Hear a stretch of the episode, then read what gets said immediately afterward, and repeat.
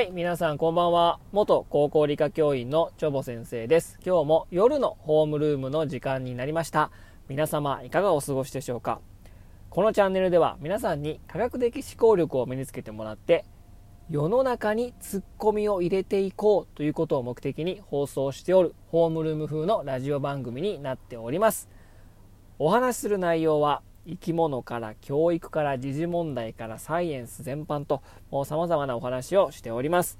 えー、毎週木曜日はですね、えー、元高校英語教諭のケン先生と職員会議の様子を配信しております。金曜日はライブでホームルームということで、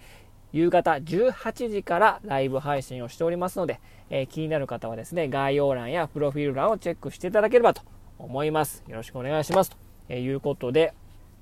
今日水曜日はですね、えー、サイエンス系というか、まあ、時事問題、うん、系かな、まあ、時事問題兼、まあ、サイエンスのお話をちょっとしたいなと思うんですけども、えー、なえー、とですね、えー、タイトル言いますね。はい。尾身会長の JCHO コロナ補助金をもらいながら有価証券130億円取得。というね、ニュースがね、来たわけなんですけどもですね、これ何かと言いますと、えー、尾身茂会長ね、えー、もう見ない日はないぐらいね、えー、まあ、あの、メディア等で露出してますけども、えー、政府分科会の尾身茂会長ですね、えが理事長を務める地域医療機能推進機構、えー、JCHO というらしいですけども、えー、JCHO とはですね、全国に57の病院と26の介護老人保健施設などを持つ厚生労働省が所管の独立共生法人なんですね。えー、その会長をね、あ、理事長か。理事長を務めておるわけなんですよ、尾身会長っていうのはね。うん。で、えー、まあ、えー、20年度、昨年度ですね、昨年度には300億円を超える巨額の補助金が投入されているということでですね、これ何かと言いますと、えー、コロナ病棟、ね、えー、コロナ受け入れますよということで受け入れるとですね、国からね、補助金が降りるわけなんですね。で、尾身会長はですね、その57の病院と26の介護の老人保守施設などを持つ、えー、理事長なので、えー、まあ、多くの病院を、まあ、まあ、自分のね、その J、まあ、厚生労働省所管の、えー、病院をですね、まあ、束ねておるというかですね、そういうのを理事長しておりますので、で、その補助金を降りてですね、その補助金がですね、えー、まあ、19年度に比べてですね、えー、多く増えたと。J で、えーと、医療収入は前年度比で、えー、12億円しか、19年度から20年度は12億円しか増えていないのに、補助金収益が198億円も増えたんですね、昨年度ね。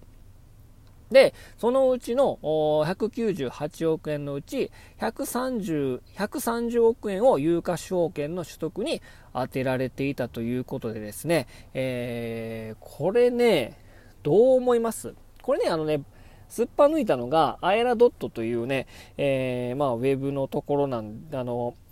え雑誌かな？なんですけど、ちょっとこれね、ミスリーディングがあってですね、えー、130億円、198億円の補助金を降りて、国からね、もらって、そのうちの130億を株買ったみたいな感じのすっぱ抜き方したんですけど、ちょっとこれ間違いでリミスリーディングらしいですね。株を買ったわけじゃなくて、えー、譲渡制の預金に回したと。130億円を譲渡制の預金に回したので、まあ、それは有価証券に当たるので、まあ、株じゃないんですよね。株じゃないんですけども、とりあえずまあ補助金をたくさんもらったので、えー、そのお金を、まあ、尾身会長がね、1人でその130億円をその自分の口座に入れたらこれも完全にダメですから、えー、とりあえず譲渡制の預金として、それ有価証券に当たるので、譲渡制、まあ、要はプール金としてね、えー、譲渡制の預金として、えー、計上しているので、まあ、有価証券、まあ、株を買ったわけじゃないらしいんですけどね、ここはちょっとミスリーディングがあったので、ちょっとまあ訂正というか、まあまあ私もね、えー、金融系は 詳しくはないので、あれなんですけど、まあ、譲渡制預金っていうのは、ああのー他の人がそれ買うこともできるみたいなね。ま、定期預金っていうのは、まあなんか、年単位で5年とか10年とか、もうずっと引き出せないんだけど、譲渡性預金はいつでも引き出せるっていうか、他人が他の人に変えれる。まあ、それで意味の譲渡なんですけどね。えー、なので、えー、ちょっとそこはね、株買ったみたいな感じですけど、それはちょっとミスリーディングらしいので、ちょっとあの訂正をしておきますけども、うん。っていうんですけど、これどうですか？国から補助金もらってて、えー、その、コロナ怖いよっていうことで、そのなんか政策決めてるじゃないですか。もうなんかこう、あの、ステイホームとかね。で、その病院はもう今すごい費用逼迫してるからって言いつつ、逼迫してその不安を煽れば煽るほど補助金が下りて自分のその理事長を務める JCHO ですか？が、まあ、儲かるシステムを作り出してたってことですよね。これどうですか皆さん？尾身さんに騙されてません？だから、で、それでね、コロナ病棟、その56の病院のそのコロナ病棟を受け入れてるんですけど、補助金もらってるんですけど、えー、医療逼迫だって言って、補助金もらってたにかかわらず、稼働率はね、50%未満だったらしいですよ。全然空きあったみたいなね。えー、っていうので、これね、まあね、その日本医師会とか、まあ、あの日本医師会は最大の自民党のね、あの応援団体ですから、もうなんかこれ全部ぐるになってません？怖い怖いって不安煽ってね、えー、自分の病院にそのコロナ病棟、コロナ病棟で、えー、補助金が下りるからどんどんどんどん呼び込んで、で、補助金だけもらって、えー、で、まあ自分の口座に増やすわけにいかないし、株買わけにもいかないから、まあ譲渡性要件で一応プールにしといて、えー、まあしかるべき時方来たら、他の投資したりとかで、なんかもううやめになってますよね。そのまあ財源自体っていうものがもう国の金ですからね、まあ皆,、まあ、皆さん税金かもしれませんし、えー、なので、これね、だからそういった自分の利益になるような人が、このように、この政府の先頭だっていろんな政策決めたりとか、これよろしくないですよね。いつからこんな国になったんですかね？なんかこの自分、この、あの、政治っていうものを、に介入して、自分が得しようというシステムを作る当事者になるのは、これどうなんですか？どうなんですかね？だからかなと思って。で、ちょっとあの、緩和したりとか、感染者数減ってきたら、リバウンドが怖いですから、みたいなね。リバウンド阻止みたいな。リバウンド、ねえ、もうダイエットかもう、スラムダンクでしか聞いたことないよ、もうリバウンドなんて。そんなコロナにリバウンド、そリバウンドもするやろ、感染症なんやし。で、さらにもそのなんかね、その、今もうエボラ出血熱とか同じぐらいのあのレベルの警戒レベルじゃないですか。5類でしたっけ？えっ、ー、と、2類でしたっけ？だからそれも高いんですよね。だからもう、ね、たかだかその、たかだかって言い方あれかもしれないですけど、1年半で150万人感染ですよね。で、インフルエンザなんて2000万人かかってるから、毎年ね。だから、インフルエンザよりも感染力は低いし、致死率っていうものも、もうそんなに1%とかそれぐらいなので、えー、これかなり不安を煽って煽って煽ってね、あとはコロナ病棟ということで、自分の補助金をね、えー、これで潤沢にさせるみたいな、これは本当に尾身会長やったなみたいなね、この感じをしているわけなんですよ。で、ワクチンに対しても、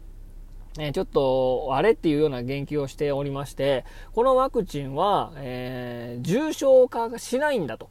うん、そこをまあメインに考えてるみたいなことを、だから、え、すごいからみんな歌う方がいいよっていうことなんですけど、重症化しないっていうことは、えー、あのー、仕事とかね、学校に行けちゃうわけですよ。だって重症化しないんだもん。症状が出て、出て、初めて医者っていうものが活躍してですね、え、患者さんっていうものを、あなたはコロナにかかってますよ、患者さんっていう医者が診断をして、そこから、えー、まあ、対症療法とかね、えー、まあ、注射打ったりとか薬出したり処方したりするわけじゃないですか。重症化しなければ、鼻水も出ないし、咳も出ないし、熱も出ないから、普通やからね。これは学校やね。職場に行っちゃうわけですよ。でもその人は、えー、ウイルスの感染してて、移す能力があるからね、あ移しちゃって、クラスターとかになっちゃうわけなんですよ。だからワクチンを打つということは、要は広めることなんですよね。重症化しないからっていけちゃうし、それも重症化しないからってことでね、やっぱり意思的な見方というか、えー、それがまあ欠如していますよね。このまあ、まあ、尾身会長ばかりにね、こうやって、あのの攻めるわけにはいかないんですけど、もう全体として、だって西日本医師会もね、怖い怖い言っててね、あの、日本医師会の会長なんか、寿司でな、寿司屋、銀座かどっかの寿司でなんか、ね、女性と会食とかしてましたもんね。なんかそういうこと全然叩かずに、尾身会長もこの、なんかその、株買ってないから、アイラドットはもうデマで、えー、なんかこれむちゃくちゃ言うてるわみたいな感じで話題になってないんですけど、でもその譲渡性預金に130億に回してる時点で、まあまあちょっとね、あの、問題あると思うんですけどね、なんかもう私的なものを私的に利用できる人が政治政府そういったものを決定づけるポジションにいること自体が僕は違和感あるしそれどうなんかなと思うんですよ。もうあれですよ竹中平蔵みたいなもんですよね。自分のパソナっていうね人材派遣の会社にこう中抜きしてたみたいなね。えー、ああといっぱいいますよね。えっ、ー、と何やったですっけ？アトキンソンあの菅元総理前総理のブレーンって言ってきながら、えー、ね、ちょっと中小企業をぶっ壊した人とかね、まあなんかもうそういう、あと楽天の三木谷とかね、えー、あとはもう孫さんとかもね、こう入り込んで、なんかデジタル教科書とかなんかね、孫、なんかセオトバンクとか楽天が入り込んでるわけなんですよ。だからそういった政治の場に利益を得るそれを、その政策をすることにより、その人がもう多大な利益を得るみたいな、そういったシステムになりつつあるっていうか、入り込んできてね、いやいやいやみたいな、それあんな儲けたいだけやみたいなのが、非常に最近多くないですか？ここなんか小泉政権ぐらいになってから。だからもう本当にね、この尾身さんもね、最初はいい人でね、えー、本当になんかみんなの命のこと考えてくれてるんやと思ったんやけど、不安はあることによって、えー、まあ、自分が代表として理事長になっている、あの